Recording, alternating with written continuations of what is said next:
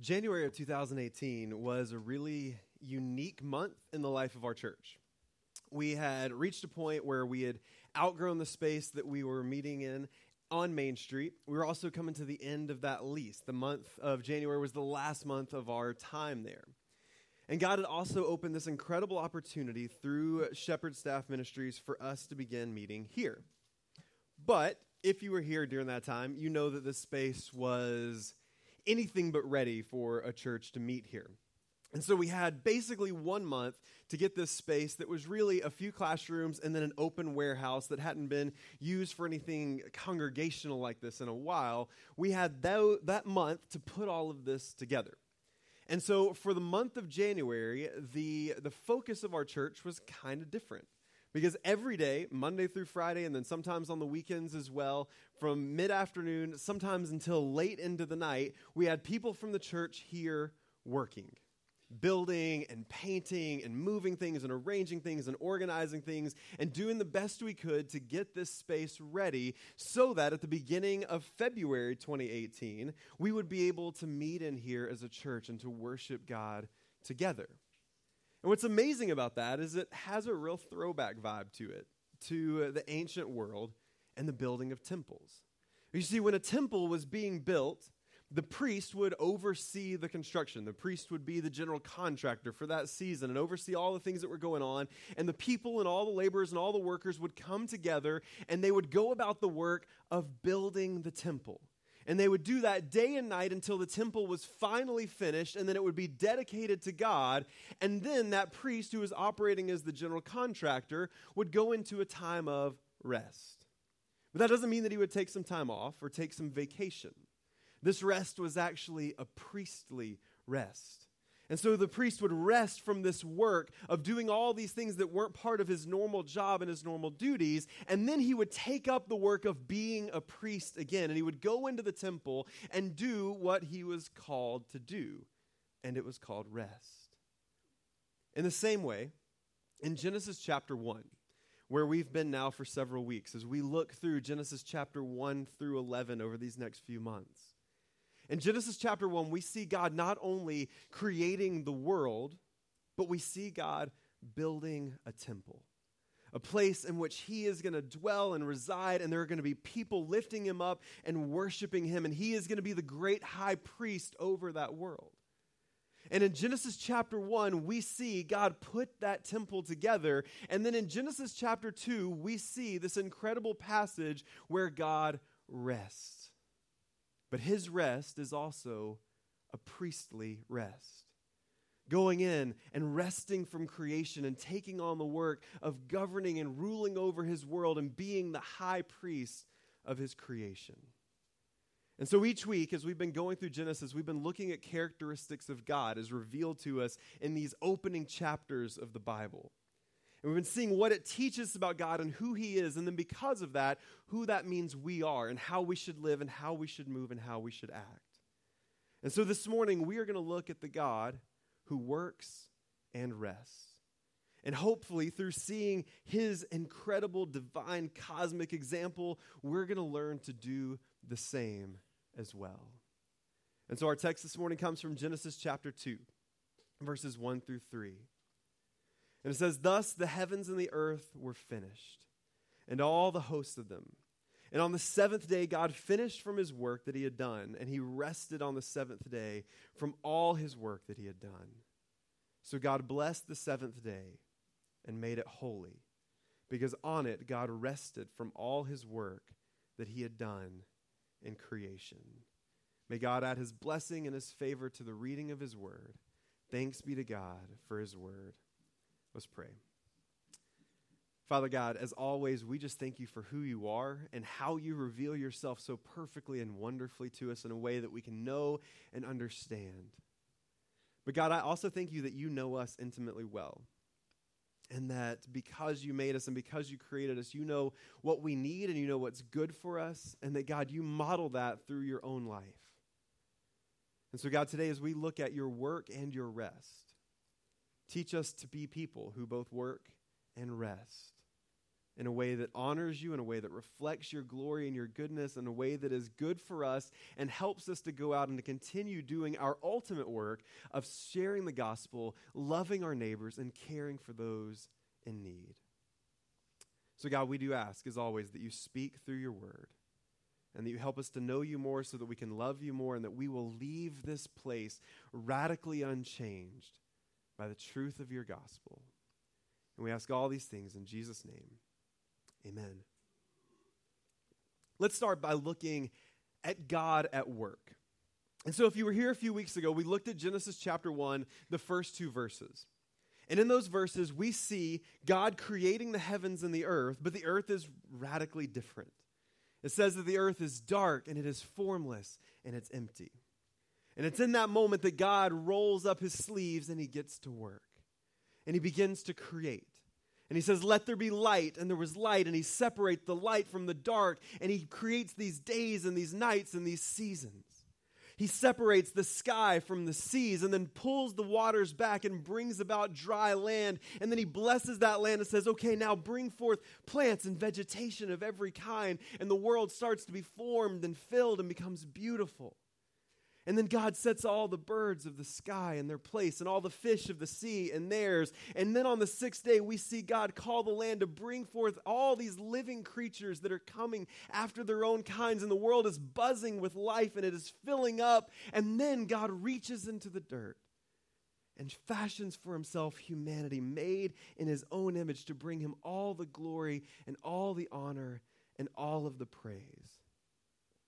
There was nothing and then there was everything. And it was all the work of one God. And I love how the psalmist describes it in Psalm chapter 8. In the first four verses of Psalm 8, the psalm says, O Lord, O Lord, how majestic is your name in all the earth. You have set your glory above the heavens, and out of the mouth of babes and infants you have established strength because of your foes to still the enemy and the avenger. When I look at your heavens, the work of your fingers, the moon and the stars which you have set in place. What is man that you are mindful of him? And the sons of man that you care for him. You see, the psalmist looked at this big, beautiful creation that God had set into place and couldn't help but be in awe. Saying, look at this miraculous and amazing thing that God has shaped and fashioned without help from anywhere else. He's done all of these things for His glory and for our good.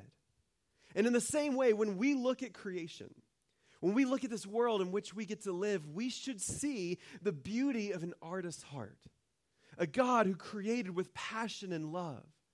But we should also see the meticulous, careful attention to detail of a master craftsman who put everything where it should go and keeps everything in motion and a God who compassionately painted the sky with its blue and the trees with their green and put every color exactly where it should go. We see the amazing work of God's hands. So often, we think of work as a bad thing. And work can be incredibly difficult. And for most of us, in fact, work is difficult and hard. And so it can be easy to look at work as an inherently negative thing. And if you've been in church for a long time and you know some church lingo and some church language, then maybe we can directly associate work with the fall that we'll get to when we get to Genesis chapter 3. After we see sin enter God's good creation, we find this curse that's placed on work, and we can say, look, see, work is a result of sin. It's a result of the fall. Work is an inherently bad thing. But several weeks ago, we looked at the idea that God is a good God who only does good things. And everything God does and everything God creates, everything God makes, everything God thinks is all good. And so, here, if we have a God who works and a God who values work and puts an emphasis on work, then we should recognize that work itself is good. And as we'll see, that doesn't mean it's not hard. And work has been tainted and broken because of sin. And we'll see that we do have a hope for a day when one day work is made easy and light. But even now, as we work and as God is guiding and leading us, work is a good part of God's good design, and we need to learn to see it that way. And so when we look at Scripture and we think about this four letter word of work and what Scripture teaches us that it is, we can see a few different things. First, work is an expression of God's image. And the psalmist talks about that, about how work helps us to reflect the glory and the goodness of God. Picking up in verse 5 of chapter 8, he says, Yet you have made him, humanity, lower than the heavenly beings, and crown, a little lower than the heavenly beings, and crowned him with honor and with glory. You have given him dominion over the works of your hands, and you've put all things under his feet all sheep and oxen, and also the beasts of the field, the birds of the heaven, and the fish of the sea, whatever passes along the paths of the sea. O Lord, our Lord, how majestic is your name in all the earth. When the psalmist thinks about the commandment and the instruction for people to be workers and to be caretakers of God's good creation, he doesn't see it as something that's negative, but something that shows the majesty and the glory of God, and something that we should be humbled by, and something that we should be honored by. Because in essence, we get to be God's subcontractors. We get to be God's managers. All of this amazing thing that God has created, we get to have governance and rule over it. And part of our purpose and part of our meaning as God's creation is that we should work the things that God has given us. And when we do that, it helps us to reflect the character of a God who works. And when we do that well, when we do that without grumbling or complaining, as Paul tells us to do, then we reflect God's goodness. We reflect God's kindness. We reflect God's mercy. But not only that, but work is an expression of worship. We're told in Scripture to do all things to the glory of God, whether we're eating or drinking, anything that we find ourselves doing, anything that we find our hands taking up, we should do it not simply because we get a paycheck or not simply because we feel obligation, but because God has called us to be good, diligent workers, and we should look at that as an opportunity to worship God through whatever we do. We can be very guilty of thinking that the only way that we can worship God is when we're here together singing songs or spending quiet time alone in our rooms, maybe reading scripture and prayer. But in the life of a Christian, everything that we do, everything that we say, everything that we think, every action that we take, every breath should be an act of praise to God, including the way in which we work. In fact, Paul tells us in the book of Ephesians that for a Christian that we were saved by God's grace, by God's work, by what Jesus did for us on our behalf. And he did that so that we could have a relationship with God and so that we can walk in good works that were prepared for us before the foundation of the world. Before a sprout broke through dirt for the very first time. God had a plan for each and every one of us and had designed works for us to walk in and had gifted us and equipped us to do incredibly special things for His glory, for our good, and for the good of those around us. But also, work is a commandment. If we look at the end of Genesis chapter 1, after the creation of humanity, we see this delegation that God gives out. And in verse 28 of Genesis 1, it says, God blessed them, humanity, and said to them, Be fruitful and multiply, and fill the earth and subdue it, and have dominion over the fish of the sea, and over the birds of the heaven, and over every living thing that moves on the earth.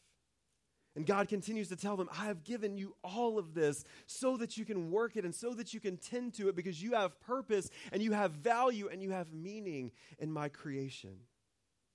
We see again in the book of Exodus as God lays out the Ten Commandments for his people as they leave captivity in Egypt. In Exodus chapter 20, verse 8, God says, Remember the Sabbath day to keep it holy. Six days you shall labor and do all your work, but on the seventh day is a Sabbath to your Lord your God. On it you shall not do any work, or your son, or your daughter, or male servant, or your female servant, or your livestock, or sojourner in your gates. For in six days God made the heavens, and the earth, and the sea, and all that's in them, and rested on the seventh. Therefore the Lord blessed the Sabbath day and made it holy. And now, often when we look at that passage of Scripture, we focus on the Sabbath and on the rest part because it's easy to focus on the rest part. It's exciting to think about the fact that God commands us to rest. But the other side of that is we're told six days you shall labor, and on the seventh day you shall work. And so, work, or excuse me, rest. So, work itself is part of this commandment that God has given us. But like all of our commandments, all the things that God tells us to do inside of Scripture, they're not arbitrary, they're not meaningless. But they're all carefully designed by a God who knows us better than we know ourselves. And so when God gives us a commandment, we know that these are things that are good for us. And so it's good for us to be active. It's good for us to work. It's good for us to take the gifts and the skills and the ability that God has given us, no matter what they are, none more valuable than any other, and put those things to work as an act of worship to God, as an act of living out our purpose that God has given us, and then as a way to love and serve those around us. And when we find that when we get in that rhythm of work and rest, that it leads to a healthy life, it leads to a holy life, and it leads to a life that honors and glorifies God. But then also we see in Scripture that work is eternal. And this is one of the things that I don't think we pay attention to a lot. Because in Hebrews, we see phrases like God calling us once we pass through this life and into life beyond this life. Jesus calls us to enter into his rest. And sometimes we can mistake that as some sort of weird eternal slumber party where we all get our own cloud and maybe our own harp, and it's just delightful elevator music for all of eternity, and we just hang out and eat grapes. I don't know why. Grapes seem very heavenly food because you can eat them like this. And so we think that that's just what eternity is all going to look like just a time of laying around and resting. But the reality is, eternity with Christ is an eternity of rest but it's a priestly rest. Because we find in Revelation that we're called when we enter into that new life with God, when Jesus makes all things right and all things new, that we'll be able to rest from sin, to rest from shame, to rest from guilt, to rest from all the things that cause us pain and heartache and brokenness, all those things that weigh us down. Even death itself will rest from these things that are great burdens and enter into a rest that will never pass away we also get the opportunity to rest from our kingdom work. Because we know, as we looked through the book of Luke just a few months ago, that it's our calling to go out and to be kingdom builders, to share the good news of Jesus Christ everywhere we go by speaking about the gospel, loving and serving our neighbors, and caring for those who are in need and weak and broken. And we have this incredible opportunity to go out and do that and participate in kingdom work. But one day we're going to stand before God and we're going to lay that work at His feet, and He'll look at us and say, Well done, good and faithful servant servant. Come into the kingdom that you've been helping me build. And we'll get to lay down that side of our work as well. But that doesn't mean that we'll be done with work forever. In fact, when we look at Isaiah chapter 65, as Isaiah gets this vision for what eternity looks like, when he talks about this new heaven and this new earth, this is how Isaiah describes our eternity. He says, For behold, I create new heavens and a new earth, for the former things shall not be remembered or come to mind. But be glad and rejoice forever that in that which I create. For behold, I create Jerusalem to be a joy and her people to be a gladness. I will rejoice in Jerusalem and be glad for my people.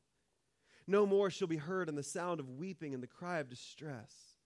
No more shall there be in it an infant who lives but a few days, or an old man who does not fill out his days. For a young man shall die at a hundred years old, and a sinner a hundred years old shall be accursed. They shall build houses and inhabit them. They shall plant vineyards and eat their fruit. They shall not build and another inhabit. They shall not plant and another eat. Like for the days of a tree shall be the days of my people, and my chosen shall long enjoy the work of their hands.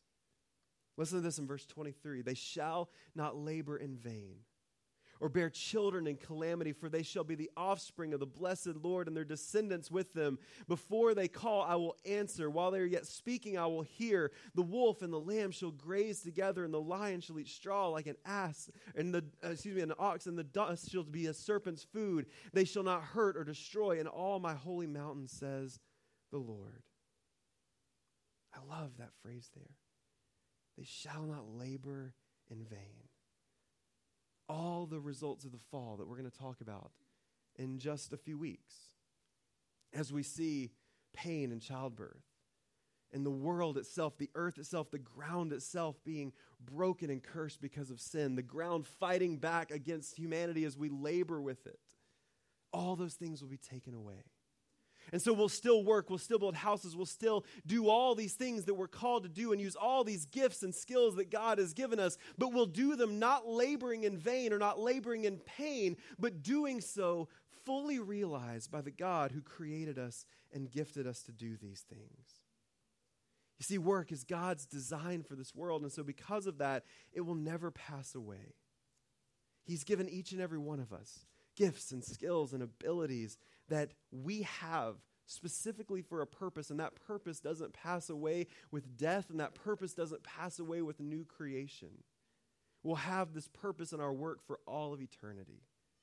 And so we have to learn to see the God who works and recognize that He's created us to do that as well because we were made in His image and learn how to work well while our labor is full of pain and difficulty so that one day we'll be able to fully rejoice when God lifts those restraints, when God lifts that burden and we're able to labor the way that we we're called to labor in peace and prosperity in the kingdom of God forever.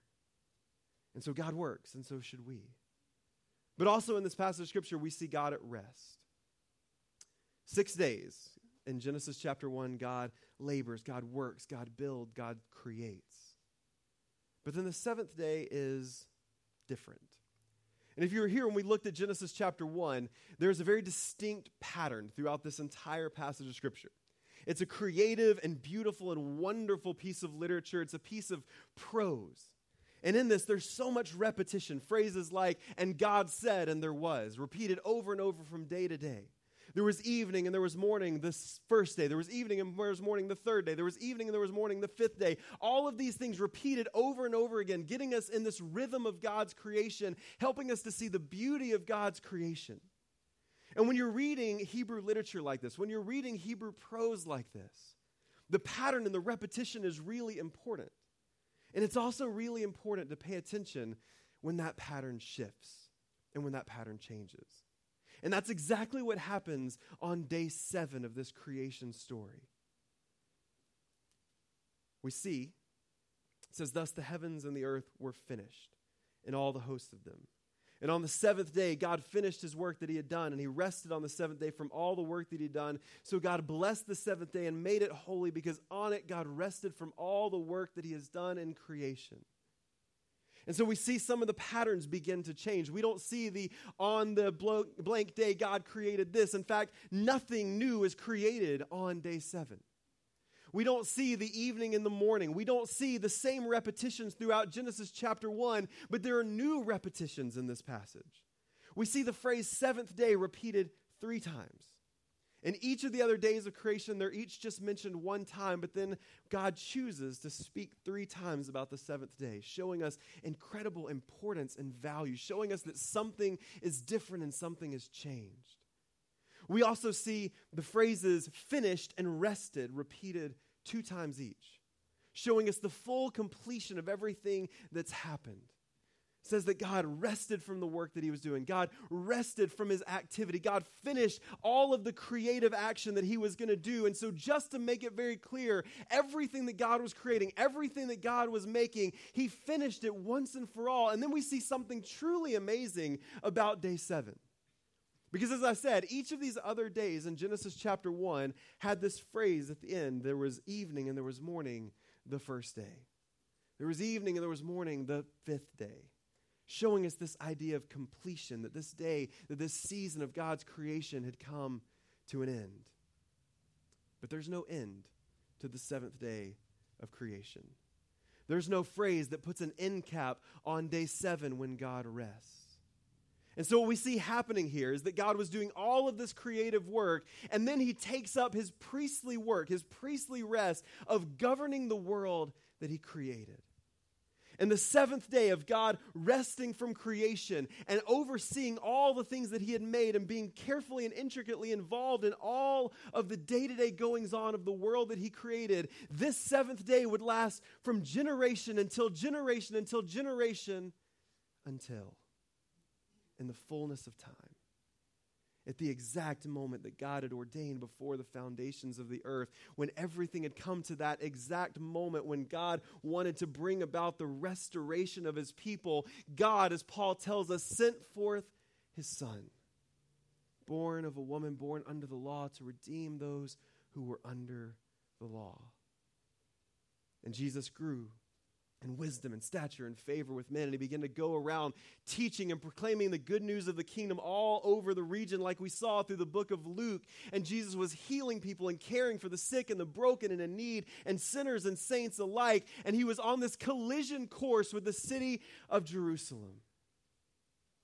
And then he rides into Jerusalem on the first day of the week, a week now that we call Holy Week a day that we call and we remember as Palm Sunday when Jesus rides into the city of Jerusalem to the adoration and cheers of the people. And so he rides in on Sunday, and for the first few days of the week, he's teaching and he's confronting religious leaders. And by the end of the week, the religious leaders get exactly what they want. And they have him arrested, and they put him on trial. And he's found guilty, even though he's committed no crimes. And then on Friday, what we now call Good Friday, the Son of God offered himself into the hands of creation that had turned against him and suffered immeasurable physical pain and was nailed to a criminal's cross and breathed his last. But before he did, he said, It is finished. There was evening and there was morning the seventh day. Because on that next Sunday morning, after Jesus rested on the seventh day in the tomb, on that first Sunday of new creation, God brings forth Jesus from the tomb and breaks into this broken and fallen world. What Paul calls the first fruits of new creation as Jesus is raised from the dead and begins this new work of God, bringing about new creation, not simply in that moment, but offering to all of us, to anyone who would trust in Christ, the opportunity to not simply be saved from our sins, but to be made into new creations and be given a promise that one day day, if we trust in Christ and enter a death like his, we will also have a resurrection like his.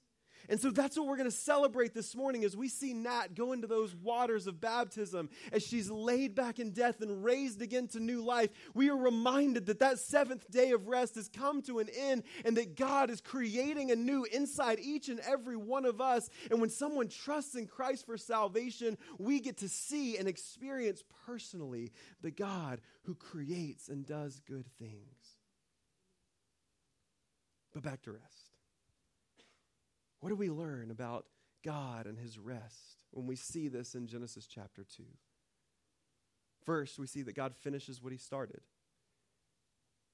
The text here wants to make that very clear. It says, When the earth and heavens were finished, all the host of them, on the seventh day, God finished his work that he had done. He rested on the seventh day from all the work that he had done. So he blessed it and made it holy because on it God rested from all the work that he had done in creation. I am a master of starting things. I start so many things, a lot of things. It has to drive my wife crazy because I start a million things, sometimes all at the same time. It doesn't matter if it's a project, doesn't matter if it's a book, it's a drawing, it's, it could be anything that happens. I am really good at starting it and really bad at finishing it. But not God. God always finishes what he starts. God always keeps the promises that he makes. And when God begins something, he sees it come to its fruition. And so we see a God here who is not careless or wandering off, but that God started his creation and that God finished his creation. And because we have that promise that one day our work here is going to be finished, our kingdom work here is going to be finished, and that we can enter into the kingdom of God, that we can enter into the rest of God, we can hold on to that promise because we know that if God has promised to make everything right and everything new, that He will in His timing, and He'll do all the things that He's promised. But we also learn here that God governs and guides His creation. Sometimes it's easy to feel very distant from God. Sometimes we can feel like God is not active, that God is not working, that God is somewhere off in the distance, and we're here just trying to fend for ourselves. That yes, maybe God created the world, and yes, maybe God cares about the world, but He probably just set it in motion, spun it into existence, and then walked away. But that's not what we see here. We see a God who carefully and meticulously built for himself a temple, not so that he could leave it or walk away, but that God is here and active and present in the life of this world and also in the life of each and every one of us. There's not a blade of grass that comes from the ground that God doesn't know. Jesus tells us that there's not a sparrow that falls from the sky, that God is not aware of it, that God knows each and every one of us, that God knows us down to the most intimate detail of who we are, and He loves us and He is actively moving in our lives. And because of that, we see that God cares for us, that God loves us. And we see that maybe no more clear in this entire passage than in Genesis chapter 2, where God rests. Because as we've seen, God is all powerful. God has the ability to speak creation into existence, that creating something from nothing is nothing to God. And so God doesn't need to rest. God doesn't need to take a break. He could have created here and then moved on and done that a million times and not have broken a sweat at all. And yet God chooses to rest. Because even though He doesn't need it, He knows that we do. Because work is hard. Work is difficult. There are some days and weeks and maybe years and maybe decades that grind us down. It wears on our bodies, it wears on our minds, it wears even on our spirits.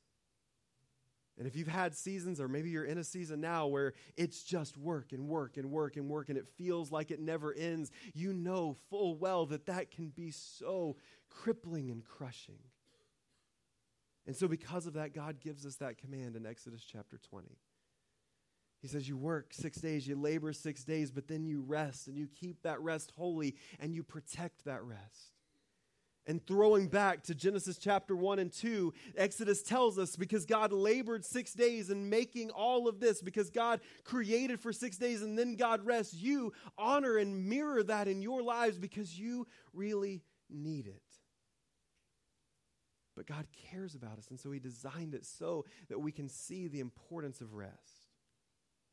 And so, what does that look like for us? What does rest, particularly Sabbath rest, look like in the life of God's people? For starters, we need to recognize that rest restores. That rest has incredible importance in our lives, and we should utilize it. In fact, we're commanded to utilize it. But rest isn't simply taking a break, but we should seek after rest for the purpose of restoration. To allow our bodies, to allow our minds, to allow our spirits to be healed and put back together and restored so that we can continue the work that we're called to do. We don't rest from our work, we rest so that we can continue our work, so that we can do what we're called to do well. But rest not only restores, it also sanctifies.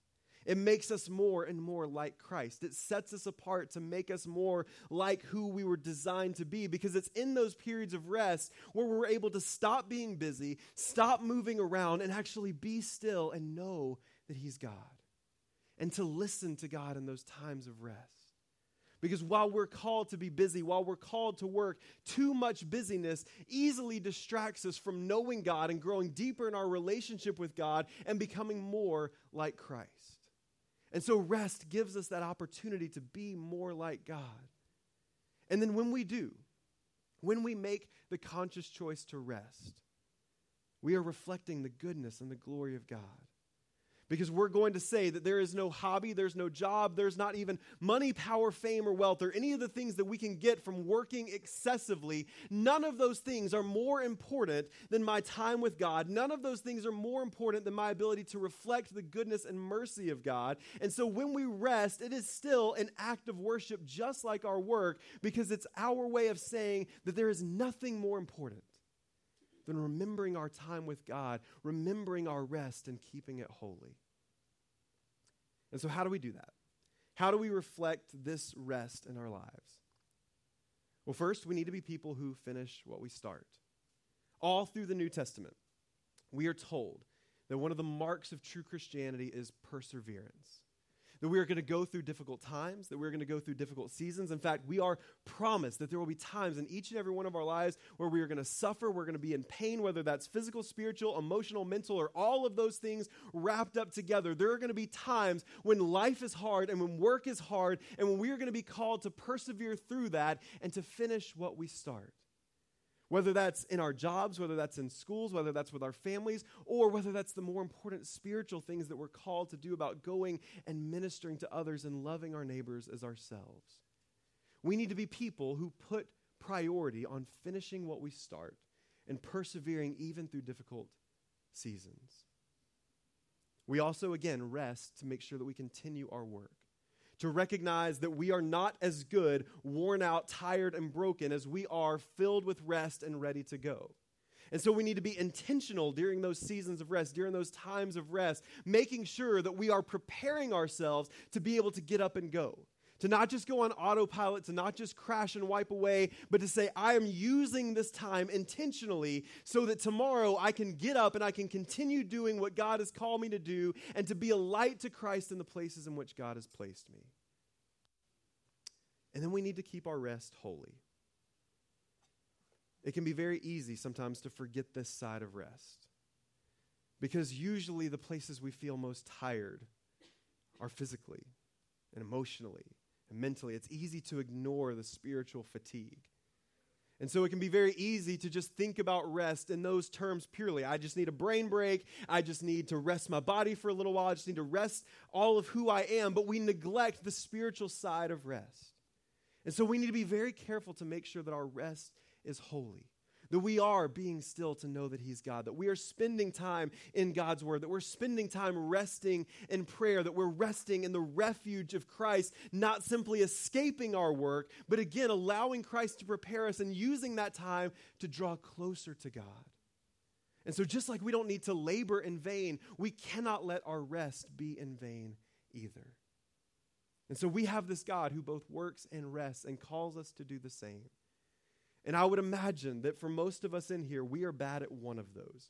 Maybe sometimes both, maybe it fluctuates, but at some point in time, we can be bad at work or we can be bad at rest. And we need to learn how to do both of those things as spiritual disciplines and spiritual practices, using them to grow closer to God, to reflect His glory and His image, using them to care for our bodies and for our spirits that God has given us.